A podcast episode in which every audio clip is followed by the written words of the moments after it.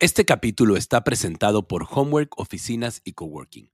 En Homework sabemos que en un día de trabajo no todo es trabajo y tenemos los espacios que necesitas para que tu día sea más productivo, enfocado y feliz. Homework, espacios que inspiran y pensados para un día de trabajo con flow.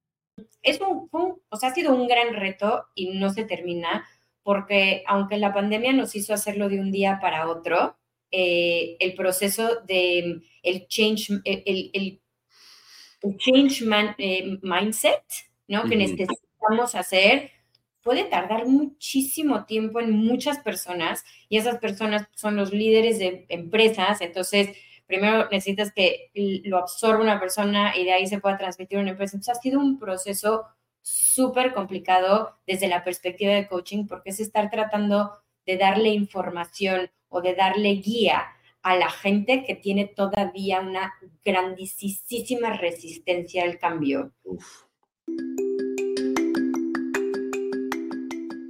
Hola Flowers, bienvenidos al podcast Buscando el Flow, un podcast que nace de la curiosidad por conocer los componentes de este fascinante estado de conciencia que lleva a las personas que lo viven a una vida plena, productiva y feliz. Queridos amigos, bienvenidos, Master Flowers. Estamos en un capítulo más de Buscando el Flow. Y hoy estoy muy emocionado porque nuestra invitada de hoy, mi invitada de hoy, es una querida amiga que tuve la fortuna de conocer ya hace algunos años, hace como tres años, yo creo, dos años, ahorita estamos haciendo cuentas. Eh, y además de ser una super coach certificada de carrera, Eh, sus talleres eh, de, de cómo hacer tu marca personal, sus talleres de, de cómo manejar LinkedIn y cómo ser un rockstar en LinkedIn son una joya.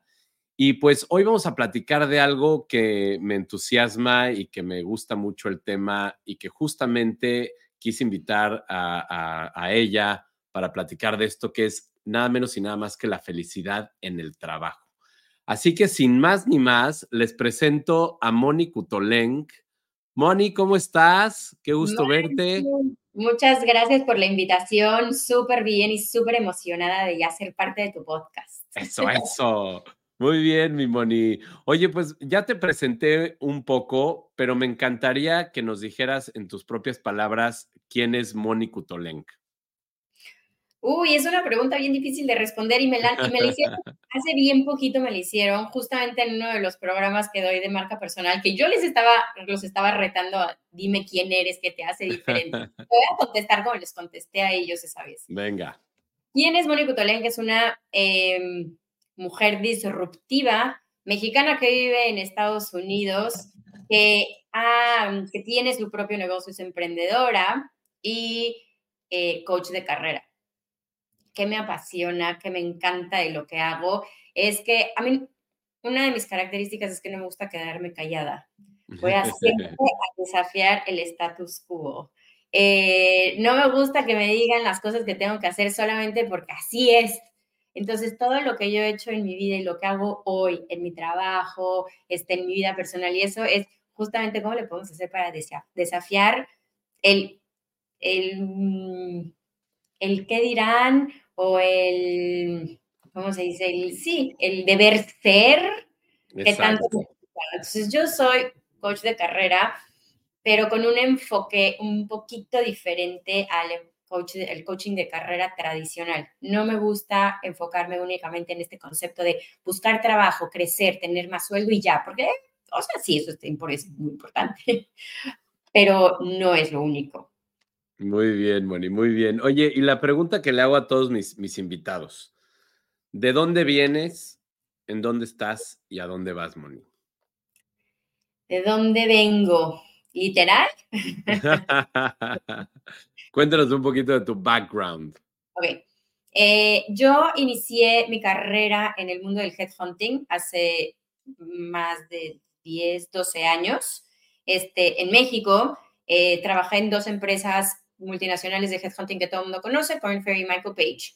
Eh, y estando en estas empresas que aprendí muchísimo, me parecieron extraordinarias escuelas muy diferentes, aunque las dos se dedican a lo mismo, este, decidí emprender hace diez años emprendí mi negocio Personity, que ha evolucionado muchísimo en estos diez años. Empezó siendo una firma de reclutamiento ejecutivo, de altos ejecutivos, este, pero fue cambiando un poco la transición a un foco más en, a la, hacia la gente en lugar de hacia la empresa, por la misma necesidad que traían mis clientes, mis candidatos principalmente. Fui, yo creo, la gente no, no, no me ha sabido debatir, pero creo que la primera persona en México que creó un programa enfocado a la persona para buscar trabajo y no viceversa. Nadie entendía, nadie me entendía en México que me estaba diciendo, que estaba buscando. Yo decía que era consultoría en reclutamiento, no sabíamos ni lo que estábamos haciendo, pero así empezó un proceso completo de transición de Personity. Y hoy en día estoy viviendo desde hace casi cinco años en Miami. Este, transformé el negocio a una plataforma, a algo cien por ciento digital, remoto. Algunos dirán que soy como este digital nomad. Me faltará la parte de viajar mucho para caer en ese... ¿Y a dónde lo quiero llevar?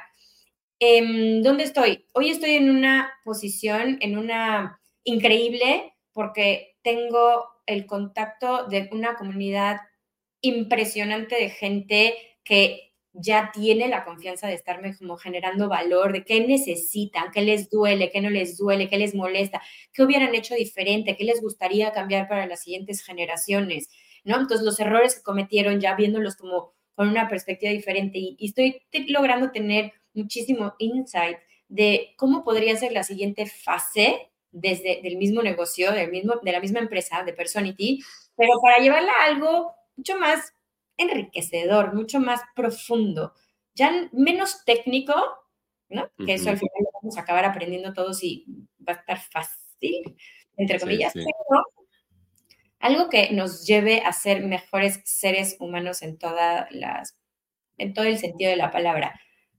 Con un foco, obviamente, por mi, la trayectoria que traigo, con un foco en temas de carrera, porque empecé como headhunter y, y eso lo sigo arrastrando en todo, en todo este proceso que hago con la gente. Entonces... Es que qué, qué, qué padre, qué importante lo que dices, porque, fíjate, ahí, ahí eh, me identifico mucho con lo que dices, porque nosotros en Homework, por ejemplo, decidimos desde un principio decir, a ver, nosotros no nos enfocamos... en empresas, nos enfocamos en personas. Entonces, qué importante y qué padre que, que le hayas dado ese twist, porque, y es un tema que quiero, que quiero tocar ahorita contigo, porque de verdad que te viste súper, súper visionaria, porque aparte esto fue antes de pandemia, ¿no? Y después de pandemia, esto cobró relevancia impresionante, o sea, ya, ya todo el, el cambio que hubo este, de, de tema de recursos humanos, A, a que sea el Chief People Officer o etcétera, etcétera, pues ha tenido un cambio impresionante. Entonces, qué padre, Moni, qué padre. Y este, y no, algo me ibas a decir. Sí, y es que justo te voy a contar algo increíble que pasó este, con esta transición que mencionas. Yo empecé esto en dos mil trece, uh-huh. Sí, dos mil trece, dos mil catorce, sí, hace diez años, o sea, dos mil catorce, dos mil trece. Este... Y con este proceso de lo que te decía de consultoría en reclutamiento enfocado a la persona. Y cuando yo me vine a vivir a Miami, yo traía la idea en mi cabeza de esto se puede hacer de forma remota. Puedo estar desde Estados Unidos atendiendo un mercado mucho más grande de Latinoamérica, que ya no sea solo México. Miami, pues es, sabemos que Estados, de Estados Unidos no tiene nada, es, ¿no? Es la capital de Latinoamérica. Entonces era un... un, un concepto de querer hacerlo y cuando llegué aquí me llevé la grande sorpresa de que todas las personas que yo ten, seguía atendiendo en México, todos mis clientes en México me dijeron, bueno, Moni, ya te fuiste, muchas gracias, este, ¿nos puedes recomendar a alguien basado en México? Y yo, no, pues yo, cabeza, y era dos mil diecinueve, principios de dos mil diecinueve, y yo, no, esto se puede hacer a distancia, o sea, no tenemos que estar sentados en el mismo lugar, ¿no? No tenemos que cruzar la ciudad manejando tres horas para llegar y vernos y atendernos una hora y lo que sea. Y, pero pues bueno, enten, dije la gente, no, a lo mejor me equivoqué, no era la visión, este, debía haber, a lo mejor no era el momento, y seis meses después... ¡Pandemia! ¡Pum! todos, pero fue de, bueno, ¿te acuerdas que te había pedido recomendación? Me encantaron las personas que me recomendaste y pues como ahora ya todo el mundo trabaja remoto, volvemos y volvieron. Qué buena onda, qué buena onda, mira. Pues, suerte, se recuperó. Pues la, fuerte y visión, Moni, fuerte, fuerte, este, suerte y visión, digo. Oye, y a ver, y, y regresando un poquito al, al tema de, de, de enfocarse en la persona. O sea, todos sabemos que ya después de pandemia, pues hubo un shift impresionante, este, que incluso derivó en, el, en lo que llaman el gran despido o el gran, este, la gran renuncia, perdón. Este, ¿cómo, cómo juega, cuál es el papel de, del sector de, de recursos humanos, si todavía se le puede llamar así, este, o de las, de las personas, coaches, eh, que se dedican administrar, gestionar a las personas? ¿Cómo ves tú ese cambio? O sea, ¿qué, qué, qué, qué se dio? ¿Cuáles son las ventajas, las desventajas, etcétera? Híjole, m- más que la, desde la perspectiva de recursos humanos, porque yo nunca he trabajado en áreas de recursos humanos, siempre he sido proveedora de servicios para áreas de recursos humanos. Entonces, te voy a decirlo, te lo voy a decir como un poco más bien desde afuera.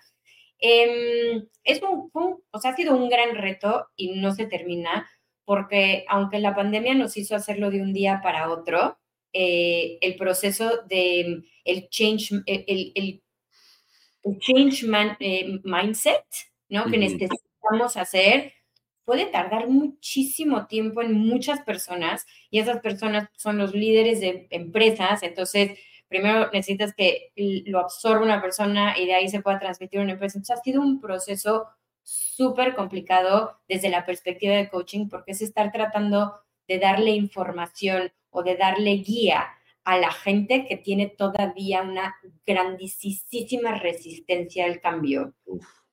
Eh, hemos hablado mucho entre diferentes coaches o, entre diferentes, o, o con diferentes líderes que que sí tienen una visión de cambio muchísimo más clara y mucho más actualizada, que una de las eh, cosas que la gente se está hasta como resignando también, uh-huh. es decir, ¿será algo generacional? ¿Será que hay generaciones, generaciones más grandes ya no quieren y no lo van a hacer, entonces ya ni para qué nos esforzamos por tratar de generar un cambio en generaciones?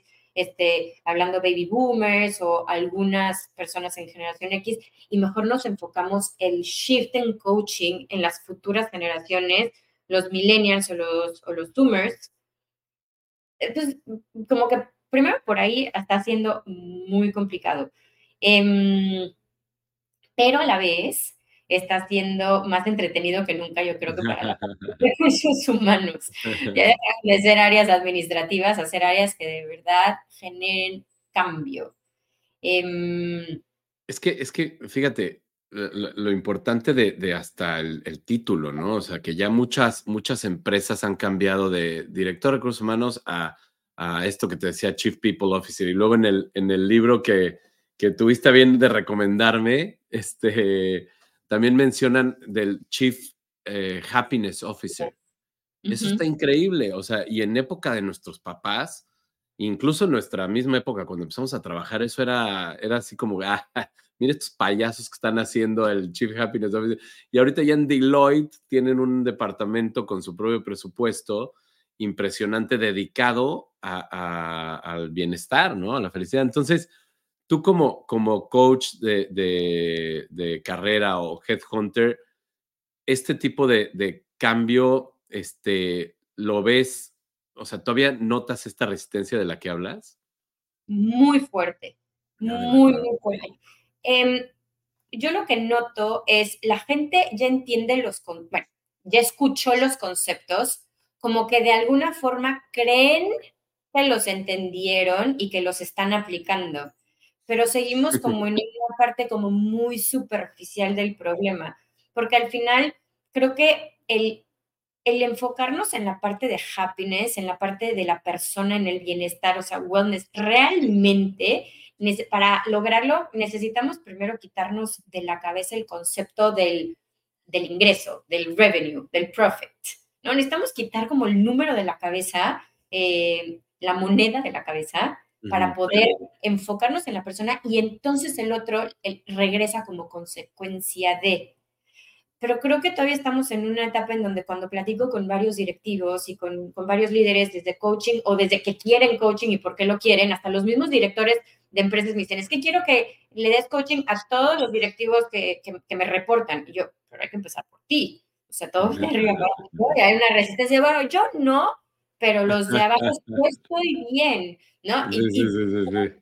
Todo. Hay una resistencia muy, muy fuerte en el, yo quiero seguir viendo por negocio. A mí me sigue interesando como prioridad, primero que la empresa haga dinero y después todo lo demás. Pero si lográramos hacer algún día el switch en donde primero me enfoco en la persona y eso por consecuencia me hace tener más ingresos, entonces sería diferente. Pero todavía hay un ajuste de presupuesto, ¿no? De qué tanto le quiero invertir, invertir a la persona o no. Desde capacitación o darle un flex time o este, pagarle un poquito más de días de vacaciones. Cosas que al final todo sigue siendo en base a un presupuesto sí. eh, y después a la persona. Pero no hemos logrado hacer el cambio de prioridades. Eh, yeah. Entonces, como que sí quieren, absorben los temas. Se acercan conmigo y me dicen, Moni, este, el tema del coaching ya me dijeron y he leído por todos lados que los, los más grandes empresarios del mundo tienen un coach. Entonces, yo quiero uno. Ok, esto es lo que implica, lo que cuesta, lo que hay que hacer, el compra. Ah, ok, todo. No estoy listo. Y es que, es que lo que dices es importantísimo porque incluso los, digo, hay estudios y en el libro menciona algunos de, de que la productividad se ve aumentada. Este, cuando tú te enfocas en la persona, son más productivos, son más felices y eso deriva en mayores ingresos, en mayores, en mayor este, ¿cómo se dice? Profitability, ¿no? Entonces, si, si, si les llegas por ahí, pues puede ser una buena técnica, pero pues hasta ahora no ha sido suficiente por lo que veo. ¿Y, y tú lo ves más generacional, como dices, o es más bien como de mindset?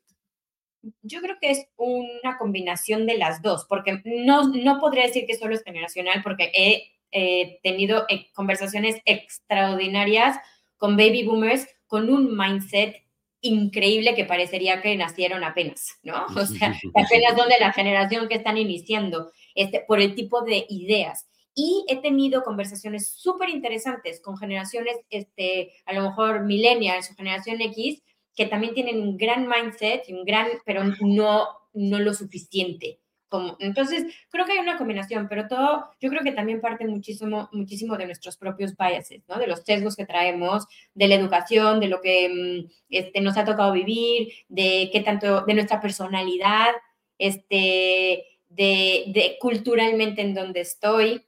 Porque no, no nada más de dónde vengo, sino dónde estoy. A lo mejor es un mexicano en España que es muy diferente al mexicano en Colombia, o no. O, entonces, como que t- depende de tantos factores que por eso lo hace interesante, pero a la vez súper complejo.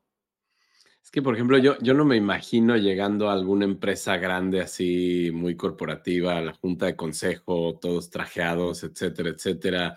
Y decirles, oigan, les propongo que instalemos el Chief Happiness Officer. O sea, siento que todo el mundo va a decir, ¿qué es eso? ¿No? Entonces, o sea, ¿cómo, cómo hacerles ver a esos empresarios tradicionales? Y, y, y yo creo, no sé, a lo mejor también estoy, estoy sesgado ahí, pero yo creo que en los países latinos se da más, ¿no? Este, como que, como que yo veo en Estados Unidos que están más, más sensibilizados en esos temas. A lo mejor me equivoco, ¿no? Pero... pero ¿cómo romper esa barrera, Moni? ¿Cómo llegarles? Yo creo que necesitamos muchísimo más casos de éxito que empiecen a sonar fuerte y de alguna forma es como contagioso. También sí. necesitamos mucho más herramientas medibles, porque aunque existen hoy las herramientas, varias herramientas para medir realmente la productividad, este, ¿no? El aumento de productividad y de efectividad gracias a una felicidad y satisfacción en el trabajo laboral. El problema es que, aunque exista la herramienta, las empresas no lo tienen medido. Entonces, okay. ¿yo cómo llego con una empresa que nunca ha medido eso a decirle, es que voy a aumentar la productividad de tu gente? Si no tengo de dónde partir, no tengo con qué compararlo. Claro. Si ya tuvieran previo, el es que nosotros tenemos unos índices bajísimos de productividad y nuestra gente, tenemos un veinticinco por ciento de la empresa este, medicada con antidepresivos y tenemos un, ¿no? Entonces, si, si, si tuviéramos medido todo eso, entonces sería muy fácil llegar a hacer una propuesta de, oye, necesitamos un Chief Happiness Officer, necesitas coaches este, para todos tus ejecutivos, pero entonces sería más fácil poder implementar, pero no hay medición. No lo tienen medido porque no ha sido prioridad. Su prioridad claro. es, tienen medido muy bien sus ventas, muy bien sus sí, plantas, claro. sus operaciones. K P Is, etcétera, ¿no? Pero recursos humanos se ha basado en tener K P Is que no son, eh, que no generan impacto en este sentido. Tienen las famosas evaluaciones de desempeño y ¿qué se hacen con esas evaluaciones de desempeño? Se quedan ahí. No, no, como que no hay una evolución. Sí. Eh, damos cursos de capacitación, sí, pero genéricos. O sea, claro. no, no hay nada que de verdad asegure el bienestar y la salud mental de las personas que están ahí. Nada más están con el tema económico, de negocio. Claro, claro, claro. Oye, fíjate, fíjate, ahorita me hiciste acordarme de una, de una... Um... Eh, encuesta que pone aquí Andrés Oppenheimer en el libro. Y fíjate, dice, las encuestas mundiales de Gallup muestran que solo veinte por ciento de la gente se siente estimulada por su trabajo, mientras que sesenta y dos por ciento se siente indiferente y dieciocho por ciento se siente miserable. Imagínate qué tristeza, está cañón. Entonces, o sea, ¿cómo vas a tú pretender tener éxito económico si el casi veinte por ciento de la gente que trabaja contigo se siente miserable en el empleo que está? El sesenta y dos le da igualito y solo el otro veinte está este, eh, entusiasmado o comprometido, etcétera. Está, está tristísimo esos números, ¿no? Entonces, ajá. Y ahora imagínate esa cifra comparada con la otra cifra de que la misma empresa tiene el famoso certificado de Great Place to Work. Este, como que todos estos, estos este, sellos que buscan para como querer justificar, que sabemos que, o sea, espero que nadie me vaya a odiar con esto, pero que no sirven para nada. Porque claro. es nada más tener el simbolita para ponerlo en la página de internet. Great Place to Work. ¿Cuáles son las veinte sí. empresas mejores para trabajar? ¿O cuáles son las diez empresas mucho más inclusivas? Uh-huh. Y te metes a ver tu board y yo, ¿y dónde está la inclusión? Si nada más, el ochenta por ciento siguen siendo hombres y dos mujeres, sí, sí, sí, sí. el noventa y cinco por ciento siguen siendo solo blancos, ¿no? Entonces, como que... Dices, a ver. ¿Dónde quedó? Pero Walk el... the talk, ¿no? Exacto. Entonces, claro. Como que no hay una coherencia entre los resultados de Gallup, que me parecen mucho más este, aterrizables, contra los resultados de las diferentes certificaciones como empresa, que nada más son como para la parte superficial, para que todo el mundo crea que lo estamos haciendo muy bien. Sí, sí, sí. Oye, Moni, y, y por ejemplo ahí, ¿qué, ¿tú cuál dirías que es, digo, es una pregunta complicada, ¿verdad? Pero ¿cuál es el secreto? O sea, ¿cuál es el, el, el, ya dijimos que enfocarse en la gente, ¿no? Pero más en enfocarse en la gente, a ver, todos sabemos, y más en, en países como el nuestro, como en México, pues la tasa de desempleo sigue siendo bastante alta, y aunque está disfrazadísima porque ya el, el que vende este, tlacoyos en la calle ya lo catalogan como empleado. Entonces, pues es gente que está trabajando por necesidad y porque no le han dado empleo. Entonces, esas cifras son bastante eh, cuestionables. Pero ¿cómo, cómo en un país como México, a ver, ¿cómo te basas en que sea feliz el empleado si para empezar no gana lo suficiente o tiene que trabajar para, para sobrevivir prácticamente, ¿no? Entonces, decirlo, o sea, ya, ya ser feliz en tu empleo, pues ya es un lujo, ¿no? Primero consigue trabajo y luego sé feliz. Entonces, ¿dónde está ese balance o esa mezcla entre, entre decir, digo, no sé, a lo mejor me estoy yendo muy, muy este, profundo, pero ¿tú qué opinas de ese, de ese tema? Um, sí está difícil, y, y, pero, pero creo que un punto importante que a mí me gusta trabajar mucho es El, el hecho de tener trabajo y tener un ingreso y que sea un ingreso suficiente para sobrevivir como te gustaría, y eso te genera paz, porque reduce el nivel de estrés y de ansiedad por, para cubrir lo, lo básico, lo indispensable en la vida de cualquier ser humano. Pero no necesariamente te hace feliz.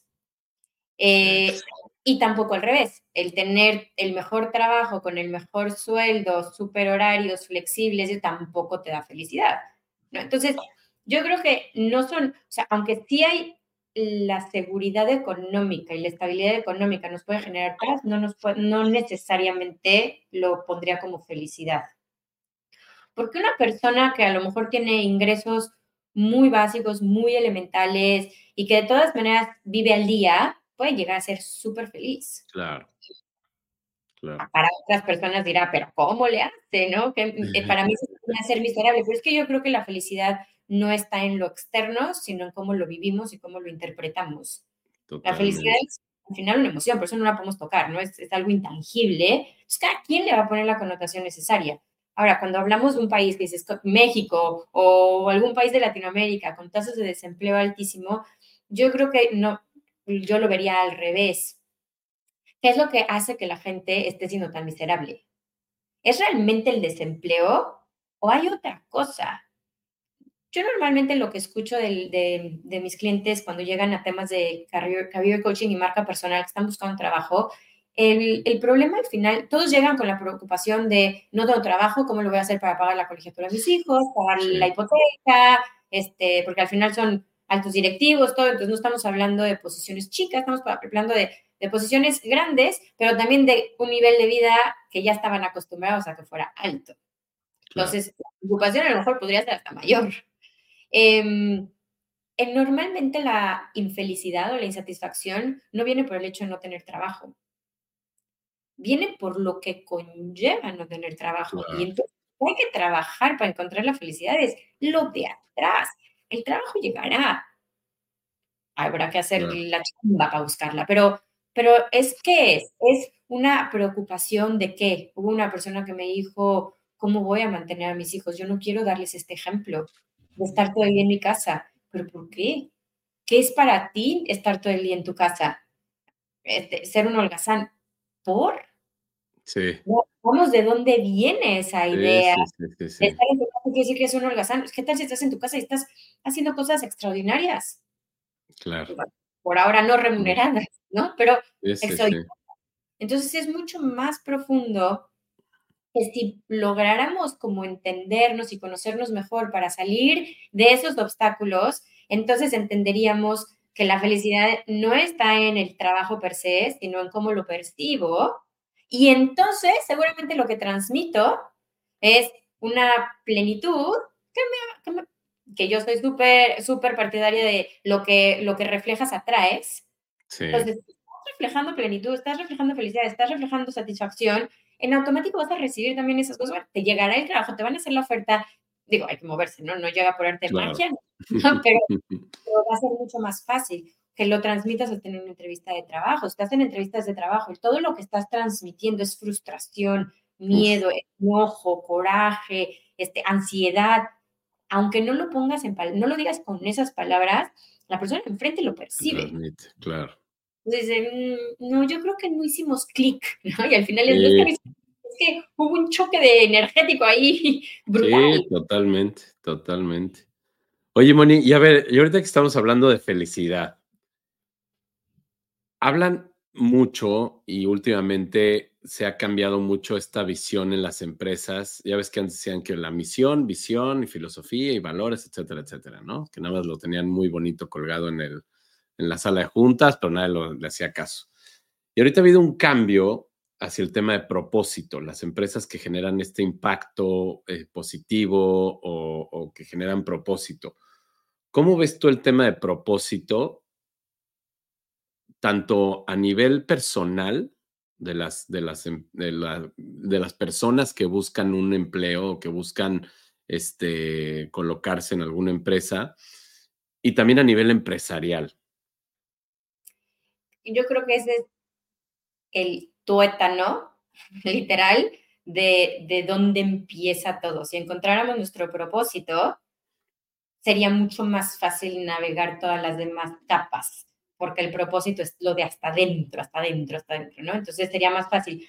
Pero tenemos un concepto bastante idealizado del propósito y por eso muy, como, muy uh-huh. romántico, sí. eh, poco aterrizable, poco... Entonces la gente cuando dice, ay, sí, sí, suena, y suena cursi, y, ¿no? Y tenemos todos estos, eh, todas estas ideas de la palabra propósito.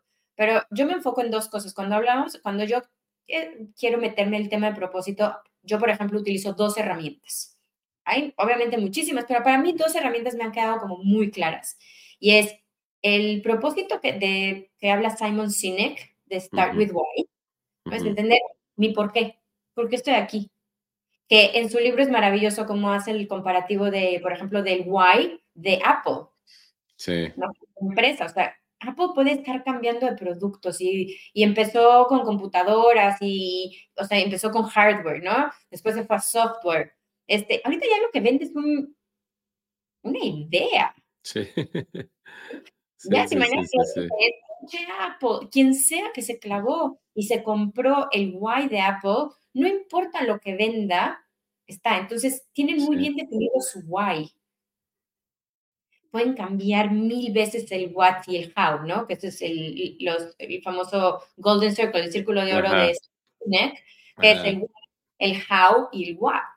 Entonces, este why tiene, está relacionado cien por ciento con el propósito. El por qué hago lo que hago. Eh, yo hago mucho la pregunta de, ¿qué harías? O sea, si, si el dinero no fuera problema.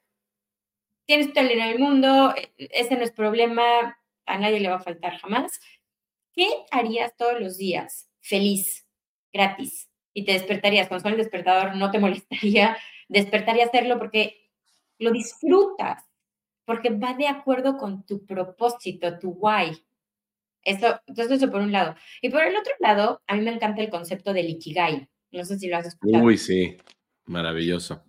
O no. O sea, los cuatro cuadrantes del Ikigai, que voy a abrirlo porque luego, este, digo, siempre son cuatro, cuatro cuadrantes, ¿no? De que se, se unen. Entonces, de, para lo que eres bueno, lo que se te da, o sea, lo que se te da fácil, ¿no? Era la otra. Sí. Eh, por lo que te pagan. Por lo que te pagan y tú... Nos falta como, uno. Lo que puedes aportar, o sea... Lo, ah, exacto. ¿No? Que puede sí. ayudar con la humanidad. Exacto. Lo que le ofreces al mundo, exacto. Lo que le ofreces al mundo.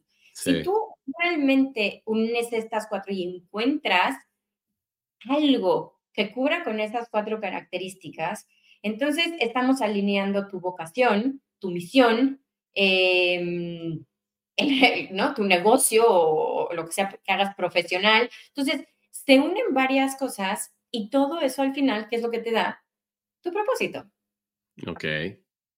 Y, y es aplicable para absolutamente todo lo que hacemos en la vida, en el trabajo, eh, en pareja, eh, con amistades, eh, si decides, no sé, pertenecer a un grupo o a un tipo de comunidad, Eh, dentro de tu misma empresa para tomar la decisión de un proyecto con tu equipo de trabajo o para contratar a alguien, ¿no? O para buscar trabajo. O sea, por donde sea, si nosotros buscamos que, este, que estos cuatro círculos del Ikigai tengan un merge, ¿no? Y que hagan sentido, entonces sabríamos tomar mejores decisiones porque va de, alineado a tu propósito.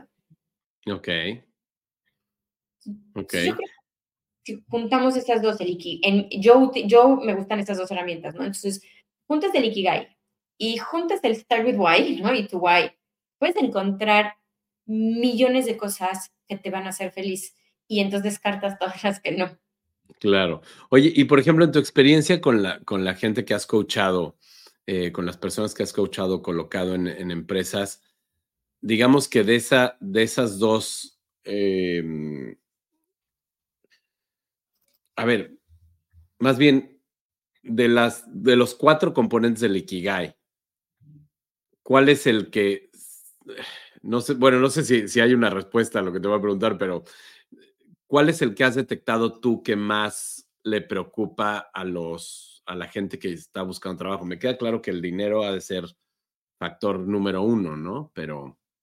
Sí, generalmente me he dado cuenta que, que casi, la mayoría de la gente tiene tres y uno no, ¿no? Entonces, o okay. sa- saben lo que aman hacer, para lo que son buenos y cómo pueden cobrar, pero no saben lo que el mundo necesita. O okay. saben lo que el mundo necesita, es lo que aman hacer y son buenos, pero no saben cómo cobrar. ¿No? Entonces, generalmente la gente tiene, tiende a tener tres y les falta el cuarto. O algunos un poquito más este, elementales tienen dos y les faltan los otros dos. Ok.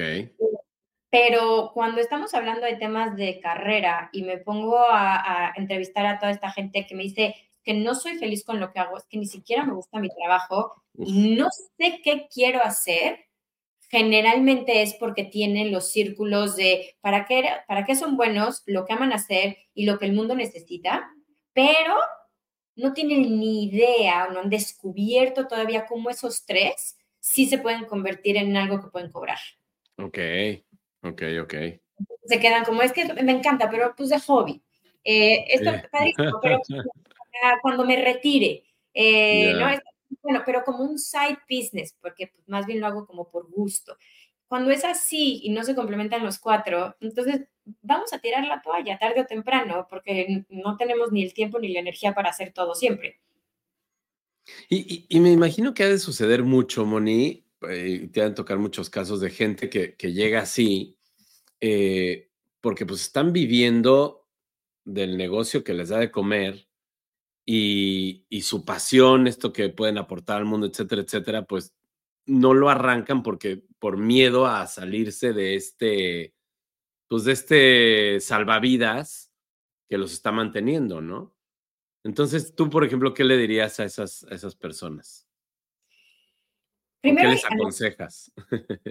Yo creo que hay que hacer un análisis muy bien de, primero, esas salvavidas que tienen, por qué se están, o sea, uno, sí necesitan a fuerza quedarse ahí en lo que alternamente hacen otra cosa, ¿no? Para no soltar uno sin tener otro, o que se puede, puede haber esos casos. En, en otras ocasiones es un poco no suelto porque socialmente...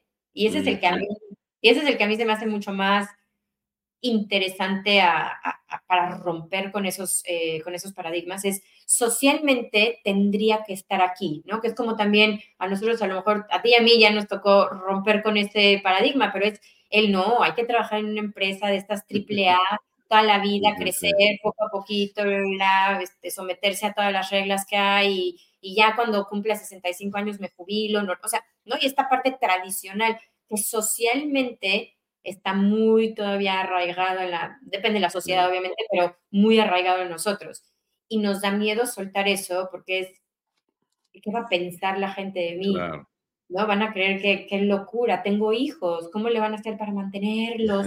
¿Decides hacerlo solo? Entonces, es un poco un tema social. Eh, sí. Y, por, y entonces ahí habría que analizar si realmente hay otra opción en donde si lo que necesita la persona es demostrarse y demostrarle al mundo que es capaz de forma independiente, bueno, es ayudarles a, a llegar a ese punto. Porque a veces okay. eso es importante. Y, y bueno, por otro lado también es ver por qué le tienen tanto miedo a confiar en ellos mismos. Es el famoso síndrome del impostor. Sí. Es súper común. Súper común, yo creo que todos lo hemos experimentado y lo seguiremos experimentando en millones de fases de nuestra vida. Pero es bueno, ¿cómo le hago para romper con eso? Por lo menos ahorita, por lo menos el fake it till you make it, ¿no? Entonces, pues, sí. seré impost- me, cre- me sentiré impostor, pero no importa, voy a actuar como que no, poco a poquito hasta que sale. Pero son procesos de, no es de una plática, no es un sesión, no, es un proceso de muchísima introspección, de muchísimo autoconocimiento o reconocimiento de nosotros mismos, el prueba y error. Eh, y es un proceso que hay personas que se les da más rápido, hay personas que necesitan más tiempo. Eh, es claro. muy personal. Oye, Moni, a ver, para los que nos están escuchando o viendo, cuéntanos un poquito qué es el síndrome del impostor. Es esta, eh, esta idea que nos creamos, que es autonombrada, si lo queremos decir así, de decir, eh, estoy haciendo algo para lo que no soy lo suficientemente bueno o buena. Entonces, okay. creemos que estamos engañando de alguna forma a lo que sea que estoy ofreciendo, ¿no? Entonces, Eh, lo experimentamos todos, todos. Eh, desde a lo mejor una persona que acaba de recibir una promoción interna dentro de la compañía y el mismo miedo que genera de, ¿y si no doy el ancho de lo que me está? ¿No? Entonces nos, nos cuestionamos y dudamos de nosotros mismos, de si tenemos o no las capacidades. Se nos olvida que tenemos las capacidades también de aprender y de ser resilientes y de irnos adaptando al cambio y todo. Pero esa barrera que tenemos al principio de yo creo que no soy lo suficientemente bueno o buena es parte de este síndrome del impostor, ¿no? Entonces, y es lo más normal y nos pasa a todos, todos, todos, todos, todos. Eh, ok, ok, ok. Oye, ahorita que decías de, de, los, de los paradigmas sociales, este, no sabes cuántas veces me han preguntado a mí, oye, ¿y ganas algo del podcast? ¿Y cuánto vas a cobrar por el podcast? Y, mmm, luego te explico. Entonces es impresionante, pero a ver, por ejemplo, esos paradigmas o, o el hecho de, este, como decías hace rato, ¿no? De, de trabajar desde casa o de que no le quiero dar ese ejemplo a mis hijos. ¿Qué otros paradigmas o qué otras, eh, pues sí, costumbres o, o, o cosas has detectado tú que limitan a las personas a hacer las cosas o a cambiar su mindset? Una muy simpática porque además juega... Eh... en contra de todos para siempre, ¿no? Que parecería que siempre es el tema de la edad. Ok. Oye, el famoso edadismo que existe, es real. Sabemos que existe un tema en donde por edad hay mucha discriminación, pero la mayor parte de las veces el concepto de la edad para mucha gente se está convirtiendo en una limitante por los dos lados, o porque soy muy joven y no tengo suficiente mm. experiencia, o porque ya soy muy viejo, y lo pongo entre comillas, porque se sienten muy viejos y entonces ya nadie me va a contratar. Eh, y por los dos lados. Entonces, por eso digo que juega un rol en contra de todo mundo, porque pasa lo mismo que, ¿no? Es como que se une un poco también al síndrome de impostor cuando estamos hablando de los jóvenes que creen que son demasiado jóvenes y cómo me van a ofrecer eso, ni para qué, ni para qué, me falta mucho, como el, la otra persona que cree que es muy grande y no es ya atractiva. Eh, ah. Pero este, este se escucha mucho y ahí este también es interesante trabajar porque la mayoría de las cosas, y lo que yo siempre me enfoco es, la edad no es un número, sino so, es como cómo está tu pensamiento, cómo son tus ideas. Si tú estás en una constante evolución, en constante aprendizaje, en constante crecimiento, no importa si tienes veinte, treinta o setenta años.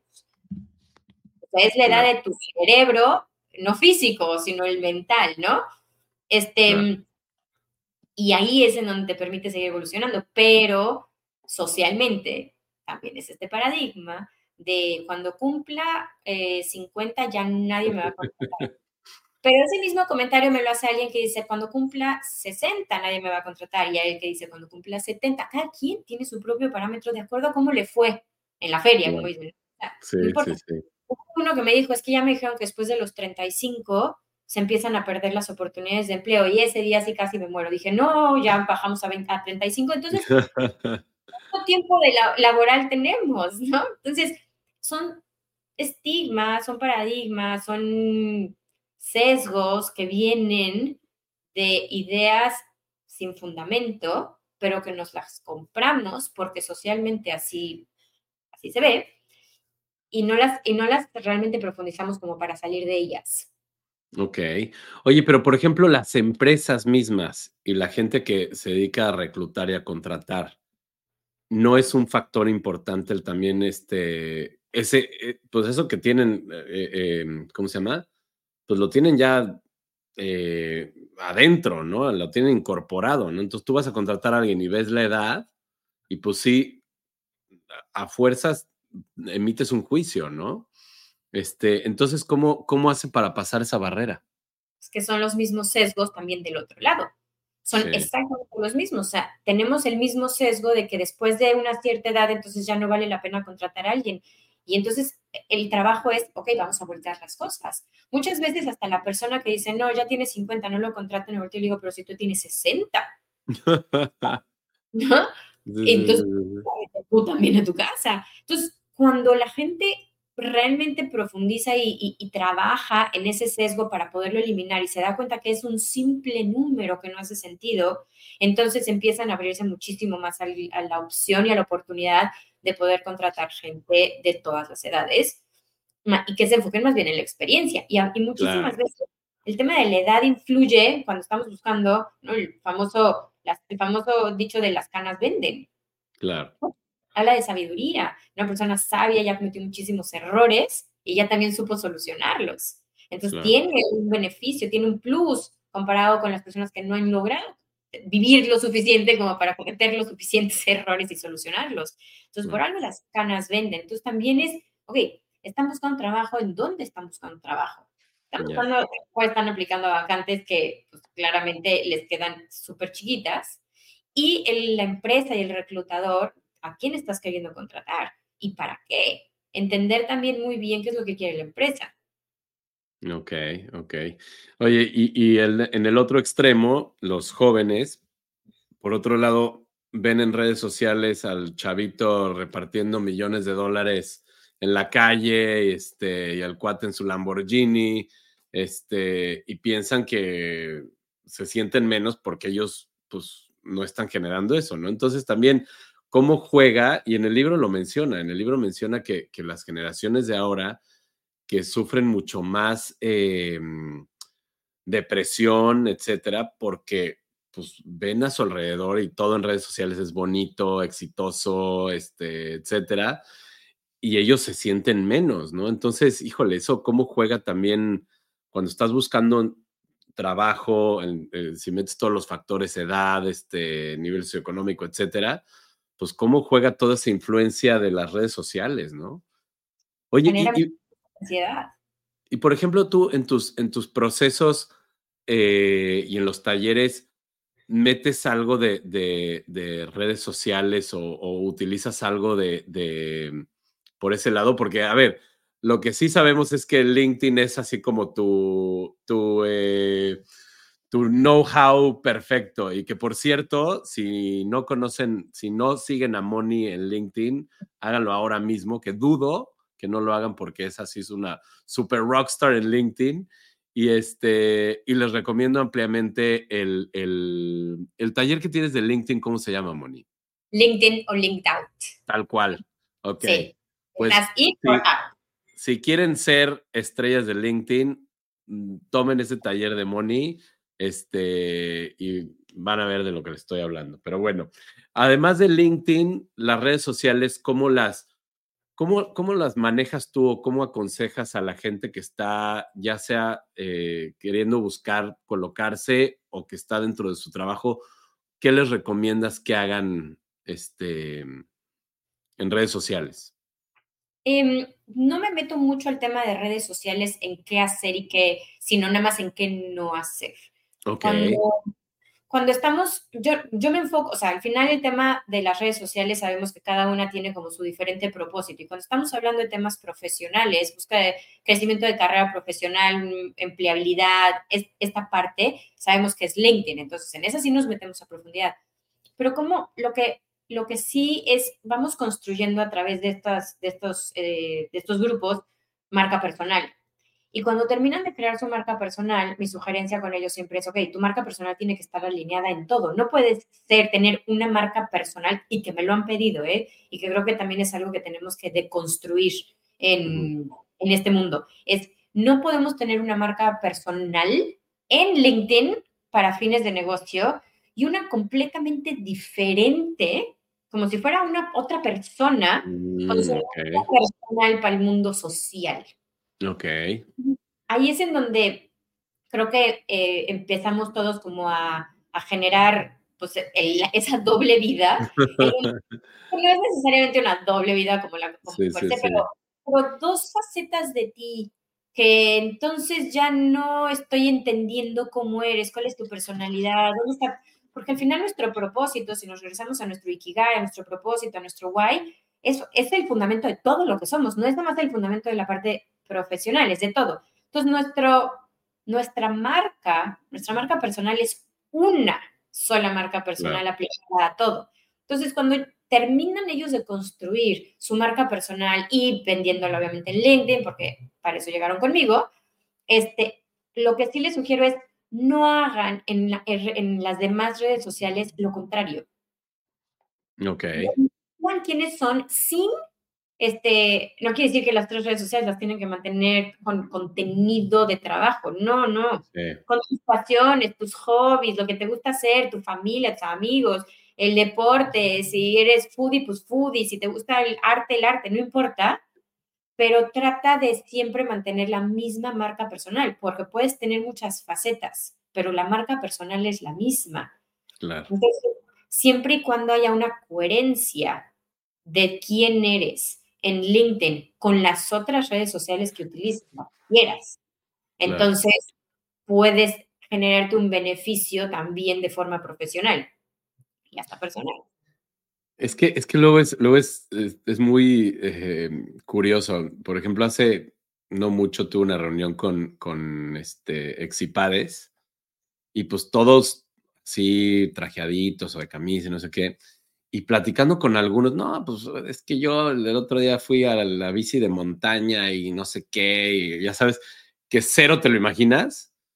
Y, y, y ver esa faceta de ellos más personal, hasta al revés, hasta te da más confianza de, de, de generar negocios, ¿no? Entonces, qué importante es que, que seas de alguna manera transparente, y digo, en redes sociales, que hoy es nuestra carta de presentación casi casi al mundo, pues que seas transparente en ese tipo de cosas. Por ejemplo, también soy fan de tus posteos de, de bicicleta, que ya vi que eres una súper apasionada de la bici de ruta y me da envidia. Oye, a ver, cuéntanos un poquito de esa, de esa faceta de Moni. ¿Cómo estuvo lo de la bici? Y aparte tuviste una, te operaron o algo, ¿no? Sí, tuve un accidente a los pocos meses de empezar. Es una faceta muy nueva en mi vida, porque si mi mamá escucha esto, diría, es que Moni pensamos que jamás en su vida iba a hacer ejercicio. Este, y de repente me dio de unos años para correr y luego dejé de correr, este, por burra, porque lo dejé y luego ya recuperarlo, ¿no? Retomarlo es más difícil. Ajá. Y la bici aquí vivo en, a ver, fue... se dio fácil porque vivo en un lugar que el ciclismo es como, está inyectado en la comunidad.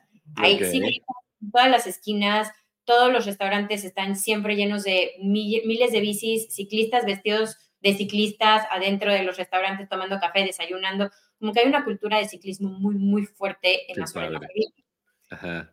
Entonces, pues bueno, se dio eh, empezando a conocer gente este, que también estaba interesada en la bici, en el, bueno, si nos compramos una, pues vamos a la calle a ver Ajá. qué es. Y al final, aquí en donde vivo, es una comunidad gigantesca. A veces hasta qué le decimos, porque respiramos bici, comemos bici, pensamos bici, ¿no? Entonces, este, se dio y al final ha sido la mejor terapia wow. que jamás me hubiera imaginado. Eh, me abrió Ajá. puertas de todo, de todo tipo. Entonces, no es solamente el concepto de la bici, sino es la, el lifestyle completito, el estilo de vida que haces alrededor de la bici. ¡Qué padre, Moni! Qué padre. ¿Y cuánto llevas ya?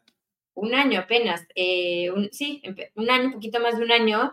Y a los como tres meses que empecé, tuve un accidente fuerte Uf. en la bici. Eh, de esos accidentes que pasan, o sea, no es culpa de nadie, simplemente mm. pasan... Somos muchos rodando en grupos a velocidades rápidas, este, y mi, mi, mi llanta rozó con la llanta de adelante y pues por la velocidad, nada más el puro toquecito, pues salí volando.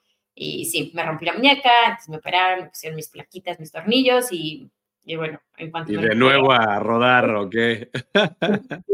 Y de Ay, nuevo a rodar. Padre, Moni, qué buena onda. Oye, y a ver, hablando de eso...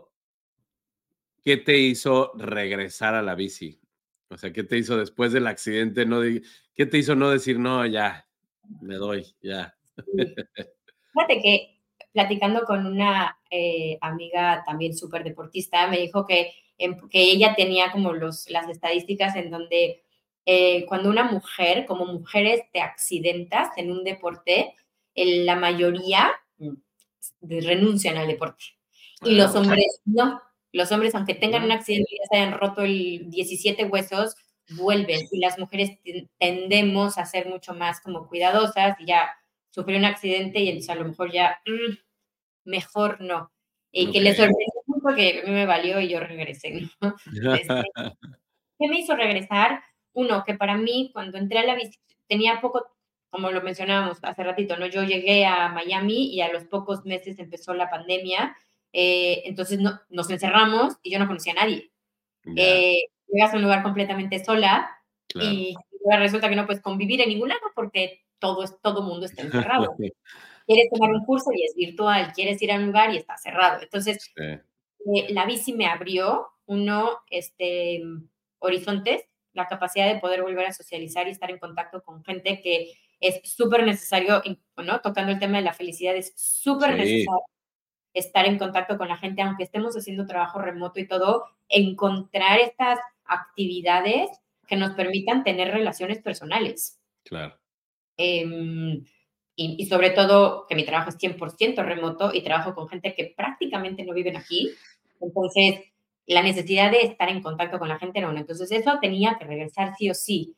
Dos, al ser un deporte que, que, que se hace en grupo, pero a la vez lo haces solo. ¿Por qué? Porque salimos todos a rodar, pero al final todo el mundo está concentrado en el, el hoyo, el bache, la, la rueda de adelante, el, los ruidos, tienes que estar al, alerta si alguien grita algo, te van a pasar por la izquierda, por la derecha. O sea, al final es demasiada concentración. Es un deporte que mientras estás en la bici, eh, estás como meditando, porque estás literalmente cien por ciento porque estás en el aquí y en el ahora. Tal cual. ¿No? Y tienes todos los sentidos completamente alertas. Eh, entonces se vuelve súper meditativo, súper...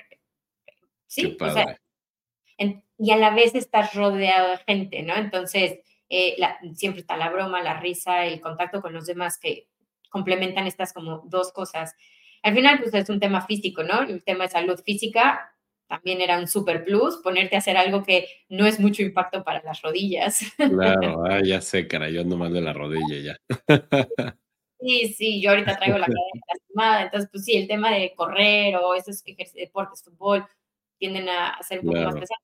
Si no, entonces yo tenía que regresar y encontrar un hobby también te ayuda un poco como a conectar con toda esta parte de estabilidad y balance para que de verdad puedas ser feliz. La vida no puede ser solamente trabajo o solamente familia o solamente una cosa. O sea, el complemento de todo eh, claro. nos mantiene en balance y nos ayuda también con esta felicidad en el trabajo o en la familia o en... Claro.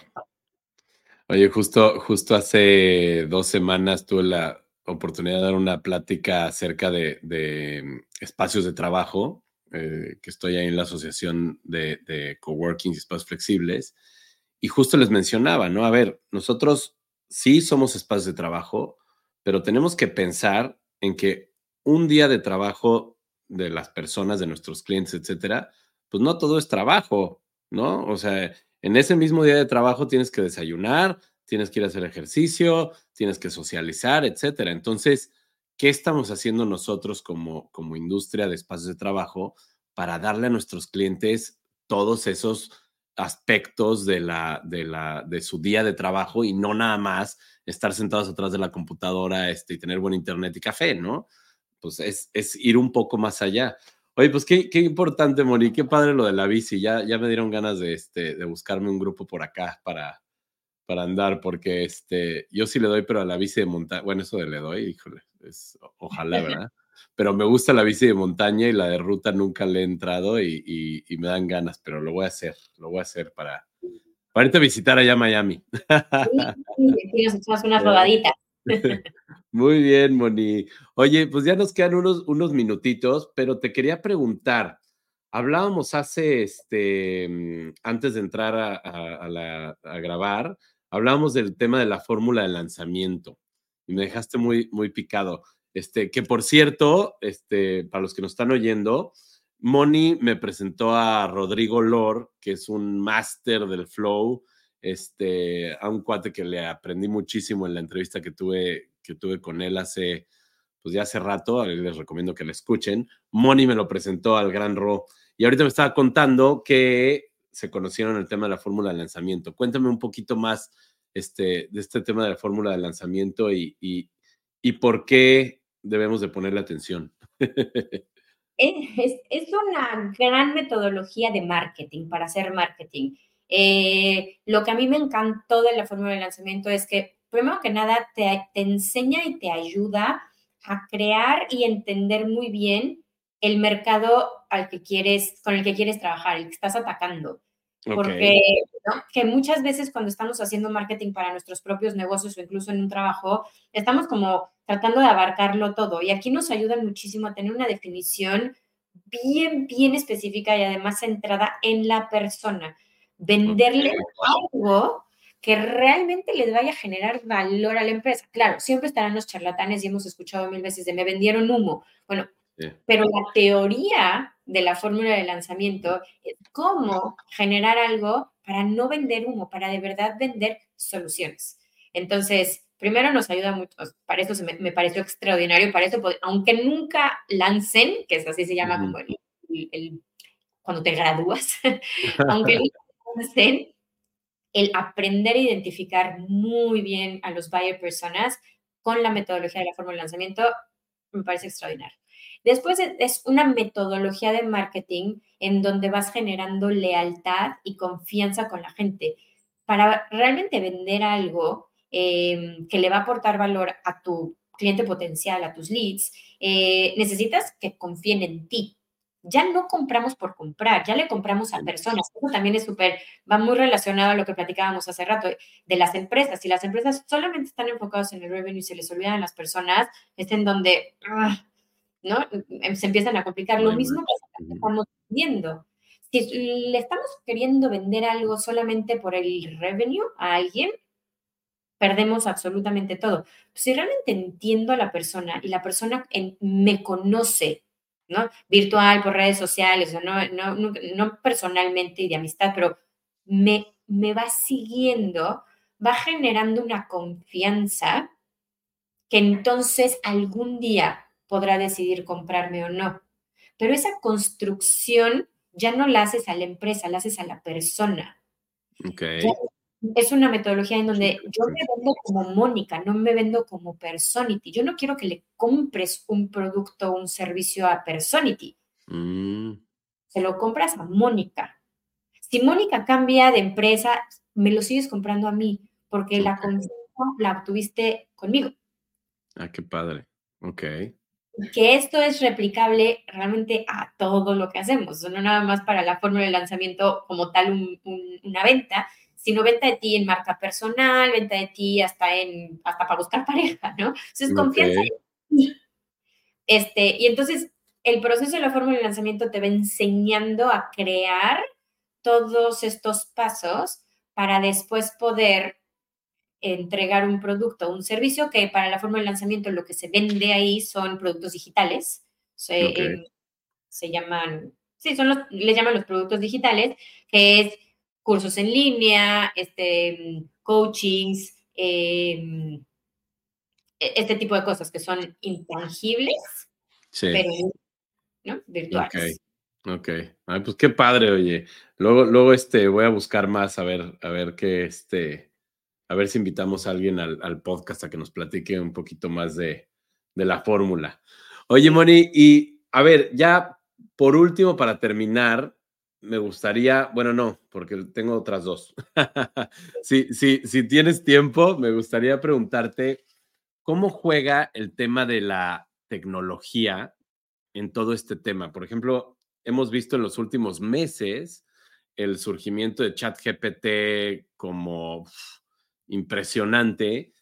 ¿Cómo juega a favor y cómo no tenerle miedo a la tecnología que nos llega a reemplazar? Porque no sé si te haya pasado que llegue gente y te diga, oye, pues es que me corrieron porque ya hay más tecnología o, o tengo miedo que la tecnología este, me reemplace.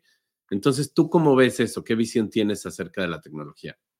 Eh, cuando, la, cuando la gente le tiene miedo a la tecnología, desde mi perspectiva, creo que es mucho más ignorancia que, que nada, ¿no? No en el mal sentido de la palabra, pero es ignorancia, es escuchamos que es que la tecnología va a acabar con todos nuestros trabajos. La sí. realidad es que la tecnología lo que va a reemplazar son todas las cosas que se pueden automatizar. Pero sí. eso no, pero jamás, jamás va a reemplazar las relaciones humanas. Claro. Si nuestro trabajo implica relaciones humanas, no tendríamos por qué vernos amenazados, sino todo lo contrario. Podríamos tener muchísimo más tiempo para enfocar nuestros trabajos en la construcción de mejores relaciones y automatizar con la tecnología lo que es súper técnico y operativo. Entonces, enfocarnos en lo que de verdad, que la mayoría de las veces es lo que más nos gusta, estar en contacto con la gente. Claro. Lo que nos hace seres humanos, lo que nos hace felices. Este, sí, habrá muchas cosas técnicas que se van a reemplazar, pero con los clientes con los que yo trabajo, generalmente son posiciones muy altas, en donde el noventa y nueve por ciento de su trabajo tiene que ver con el contacto humano. Es mucho más de pensar, es de generar estrategias, de ideas, es creativo. No es creativo porque hay que solucionar un problema. Porque entonces es no. que ver con algo que es mucho más creativo, que nos podemos apoyar con un ChatGPT que es maravilloso, este, para poder hacerlo más eficiente y más rápido, pero no lo hace por mí. Nada más no. apoyo de... Y las cuestiones técnicas, como podría ser pues, que se hagan mis impuestos, pues habrá una plataforma que los haga por mí y ya no tengo que pensar en eso. Claro. Pero, pero sobre todo en posiciones entre más altas estén en la pirámide organizacional, menos se verán afectadas por el tema de la tecnología. Al contrario, lo que sí es súper, súper, súper importante es que estén abiertos a incorporar la tecnología en, sus, en, sus, en su día a día. Porque claro. si no... Ahí sí, entonces regresamos al concepto de la edad. Entonces sí nos hacemos obsoletos, no por la edad que tienes, sino porque no hay un growth mindset de apertura. Claro. Tu cerebro se estanca en una edad en donde ya no le funcionas a los demás. Claro. ¿Por qué no? Ahora, obviamente tiene muchísimas cosas peligrosas la tecnología, pero como todo en esta vida. Por supuesto.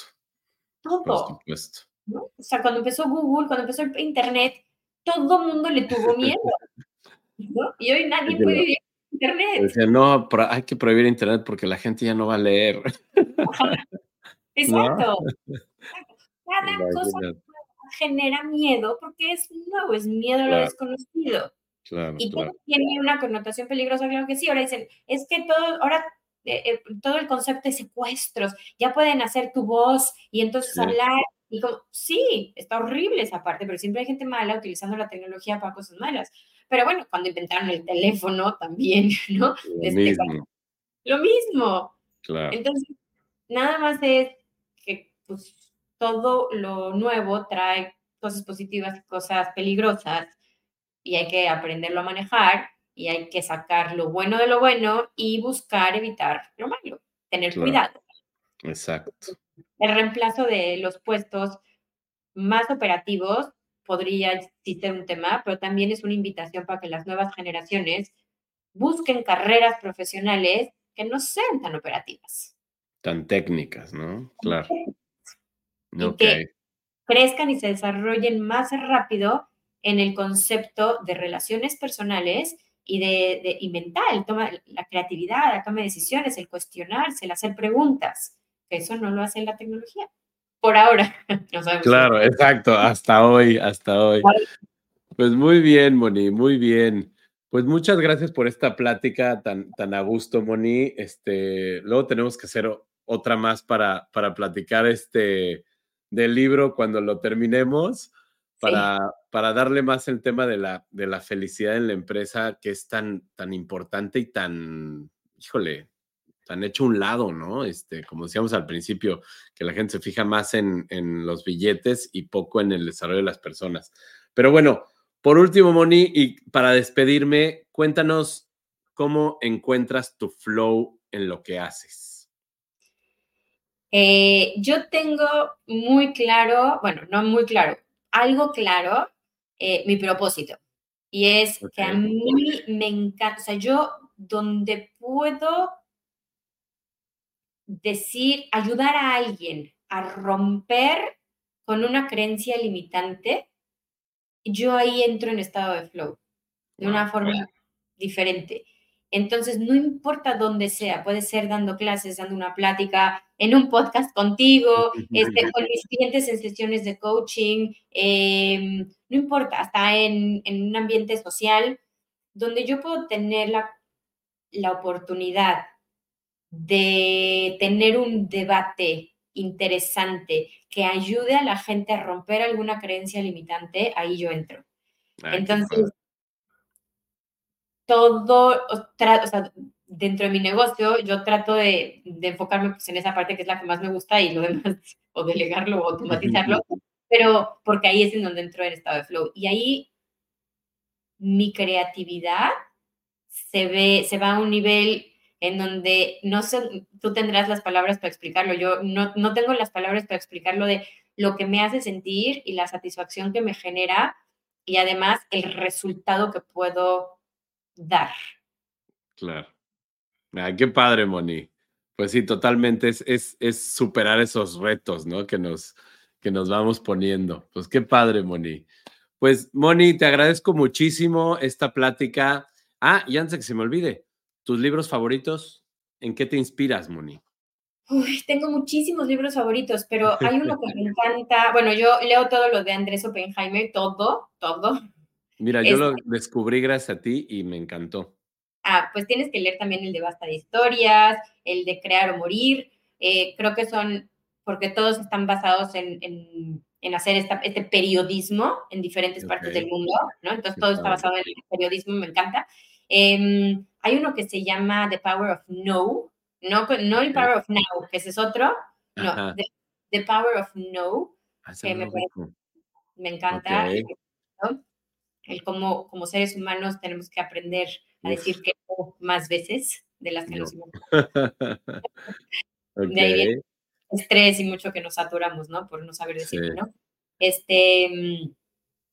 Obviamente, Start with Why, ya por algo lo aplico ya en, mi, en la metodología, también es uno de mis libros favoritos.